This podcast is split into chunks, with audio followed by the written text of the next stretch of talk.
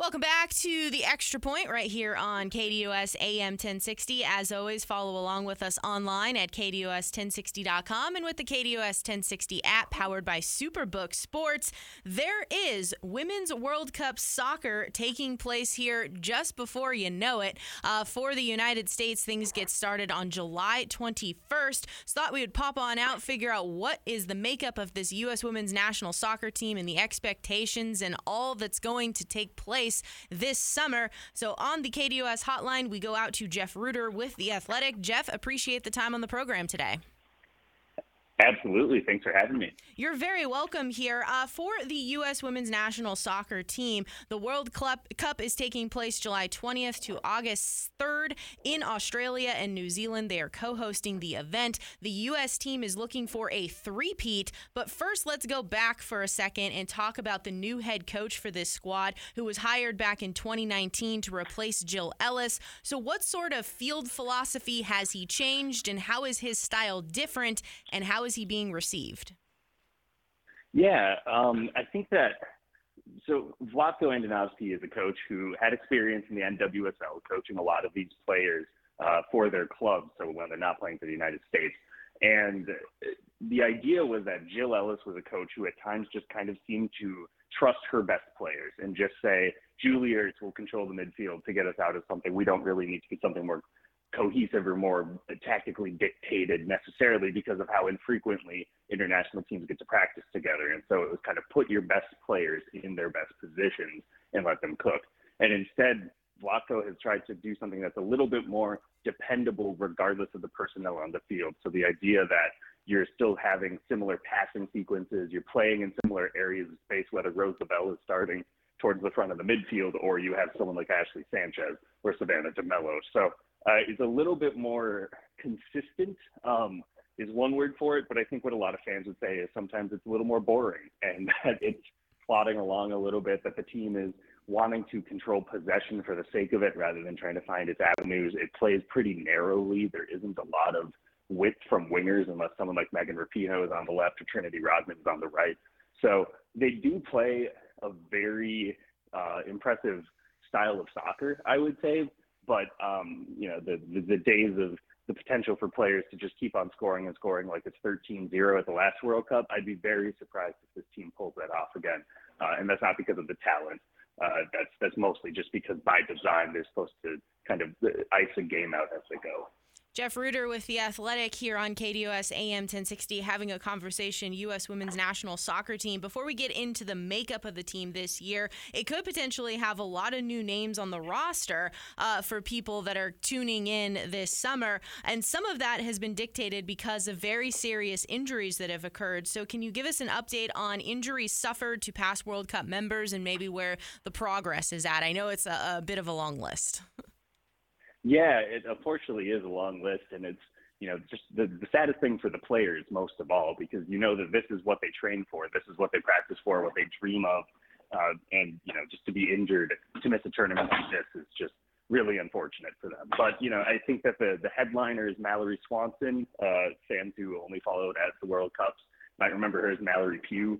Um, four years ago, she was on the roster as like a, a left back, and, and now she was the leading attacker for the United States. She plays for the Chicago Red Stars and uh, was lining up on the left and was doing just everything over the winter and over the last year and a half for Chicago and the United States, and was scoring goals more often than any other player in the world, but unfortunately suffered a torn patellar tendon in April. So she was unable to return in time. She's, um, you know, in Chicago, uh, just rehabbing. Probably will be back by fall, hopefully. Um, Catarina Macario was someone who really emerged over the last three years as being one of the best young midfielders in the world. She came back from an ACL injury, but just not quite in time. Becky Sauerbrunn, the captain of the program for the last three World Cups, uh, wasn't able to come back from a muscle injury in time, so she was unable to play in a fifth. And um, yeah, it's uh, Samantha Mewis is another one actually who is something of a do everything kind of calming presence in the midfield in the last World Cup and um, was arguably the, one of the team's best players. But it's very hard to choose the team's best player from 2019, to be fair. Um, but she also was unable to come back from injury in time. So that's four really crucial players, three with World Cup winning experience, um, who will be missing. But uh, I mean, there are 14 players of the 23 who will be playing in their first World Cup, and the hope and expectation will be that they themselves carve out their own legacies for the next couple of tournaments to come. Certainly, names like Megan Rapinoe, Alex Morgan, Kelley O'Hara, and Julie Ertz uh, are recognizable for for people and are back on the roster. For Julie Ertz, though, she has been away from soccer for a little while after giving birth to her her baby. Uh, so, what does she bring to this lineup, and uh, how surprising was it for her to to make it back so quickly to this World Cup? Yeah, it's really impressive that she's back for selection. Um, I, I think that in 2019 and at the Olympics in 2021, I think you just saw how important Julie Ertz is to this team's midfield shape. Someone who is able to kind of bail teammates out if opponents get past them. Someone who's able to keep a little bit more defensive steel and metal. Someone who's a little bit more of a you know kind of a hard-nosed midfield type rather than someone who's just going to try to cut passing lanes out instead of going for the tackle. Um, she wasn't able to come back until April. It was almost a two-year layoff. Um, first, she had had a uh, a leg injury, and then when she recovered from that, that's when she gave birth birth to her first child last summer. So, um, yeah, a lot to come back from certainly, and she's been looking good. She plays for Angel City out of Los Angeles in the NWSL. Um, she's been starting just about every single game, still popping up all over the field as we remember. Still some rust to shake off, but um, I mean, the way that it's trending, she somehow timed it just right, where she should be able to be a starting defensive midfielder, and and that's a presence that the U.S. Women's National Team can always use. Jeff Rueter with the Athletic here on KDOS AM 1060 in the extra point. I did mention Rapinoe, Alex Morgan, Kelley O'Hara, and Ertz. Uh, they will all be players that are going to be participating in multi World Cups. Also, though, you hate as an athlete having to bring this up, but with a World Cup being every four years, uh, age does become a factor. So, is there any sort of reflecting that this could be their final run at a World Cup? Yeah, um, I think it's it's pretty certain that at least for Megan Rapinoe, this will be her final World Cup. There was a, a day that the the roster uh, is a very wide range of ages, uh, according to Alex Morgan, aged from 18 to Megan Rapinoe. Um, who, if you Google, you will find is very, very unlikely to be playing in a fifth World Cup after this. So she'll be playing in a more rotational role than you saw in 2019 when she was playing every single minute that she could. Um, but I think that the team can afford to with Sophia Smith, the reigning uh, NWSL MVP, playing on the left wing. Um, they'll be in good hands there. Alex Morgan will probably have to play almost every minute still. Um, she has not been scoring nearly as much as she used to since the pandemic, but um, she still is a uh, very dependable striker. She's a big game player. She's someone with experience, and she's someone who plays very well with Sophia Smith and the rest of the attackers, um, which is very important. Um, and you get to Kelley O'Hara, and uh, it, she was a surprise inclusion as well, someone who is going to be able to provide a lot of the leadership which is lost by Becky Sauerbrunn's injury, and somebody who is going to be able to step in in a couple of different roles. She's uh, came off of a hip injury from last year, and so she's playing in a slightly more defensive way than you might remember before her injury. If you when when you last watched her in 2019 in that tournament in France, um, she doesn't get forward nearly as often for a cross, but She's better at stopping opponents one on one with her defending. She's better in the air. Um, so she could play some minutes at center back as well because that's going to be a pretty young and inexperienced trio of players um, who are going to be central defense. So uh, they'll still play big roles. Uh, absolutely, Rapinoe Morgan and O'Hara, but um, I think Morgan would be the only one I would think maybe would have a chance at one more World Cup after this. And uh, yeah, you're going to be seeing a lot of fresh faces who are hoping to kind of inherit that same sort of uh, status and mantle for the United States women. Some of those younger players uh, at forward, you have Trinity Rodman, Alyssa Thompson, Lynn Williams, Sophia Smith. So, what kind of sort of mix and match style could we see here from lineups and just how explosive some of these players can be? yeah, Alyssa Thompson is uh, she's the future for sure, um, alongside a, a handful of people, but um, she's the first teenager to be called in to represent the United States at a Women's World Cup since uh, 1995.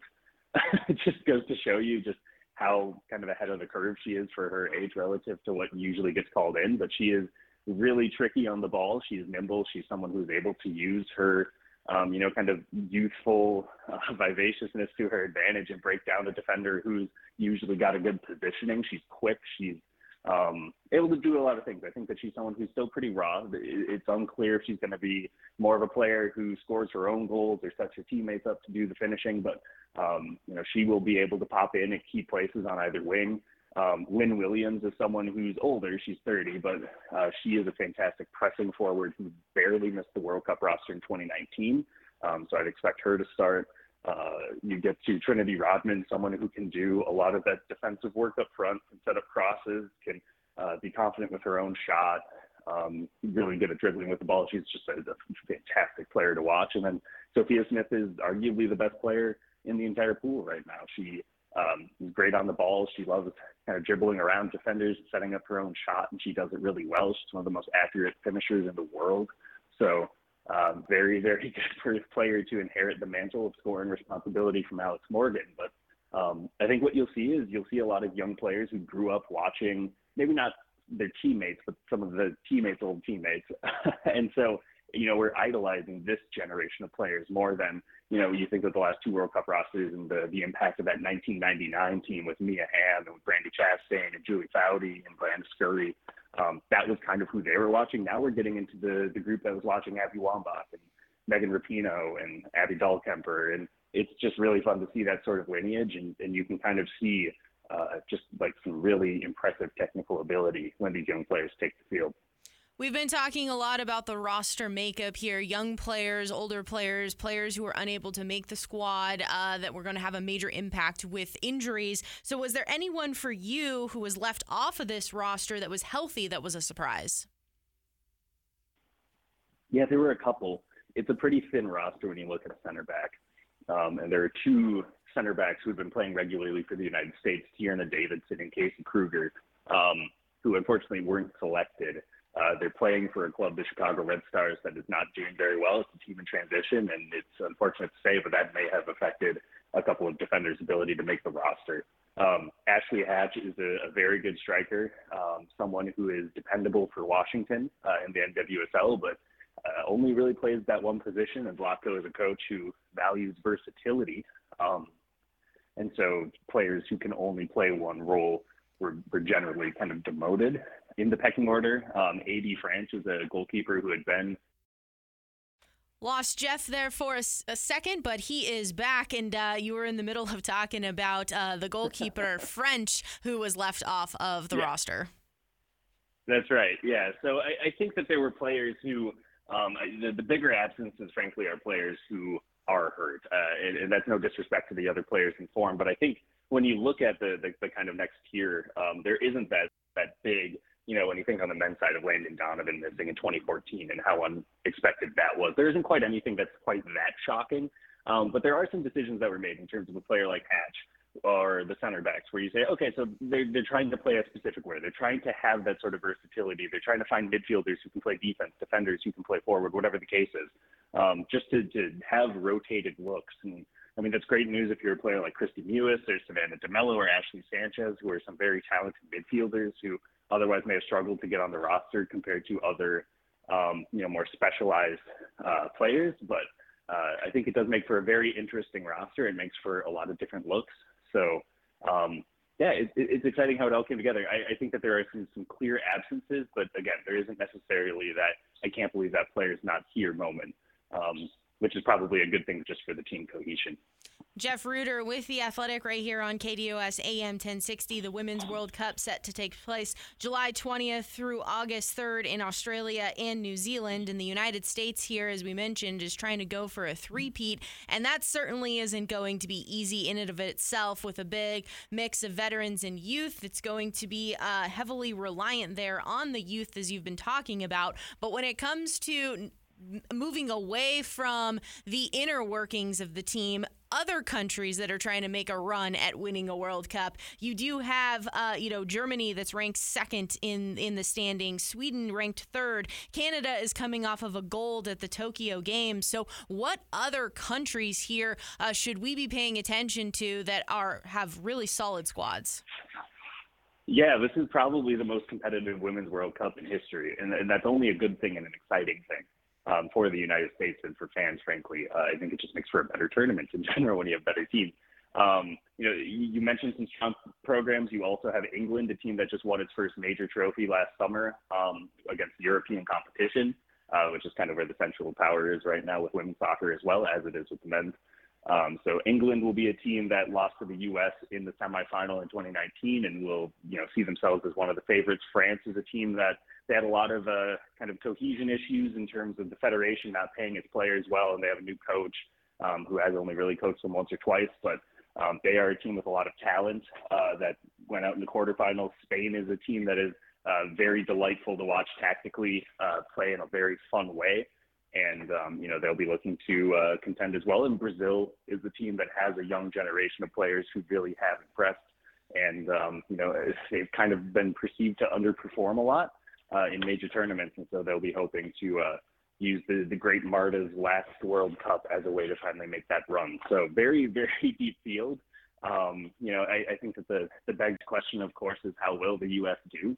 Um, and I think that they should be seen as one of the four front runners. I think that they should be expecting to make it to that semifinal. And then once you get there, it really is just whatever happens on the day, whoever's healthy, whoever's available, whoever's playing well.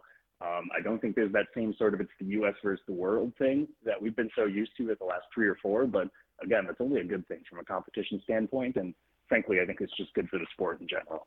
You know, the sport in general has taken leaps and bounds here with the, the U.S. women's national soccer team fighting for equal pay and uh, being rewarded that through through the through the courts and everything like that. So when now it comes to getting back on the field, playing in the World Cup, does that fight for equal pay put any added pressure on the players, or does that topic really just go away and the focus here now is turning to the action in Australia and New Zealand for the World Cup?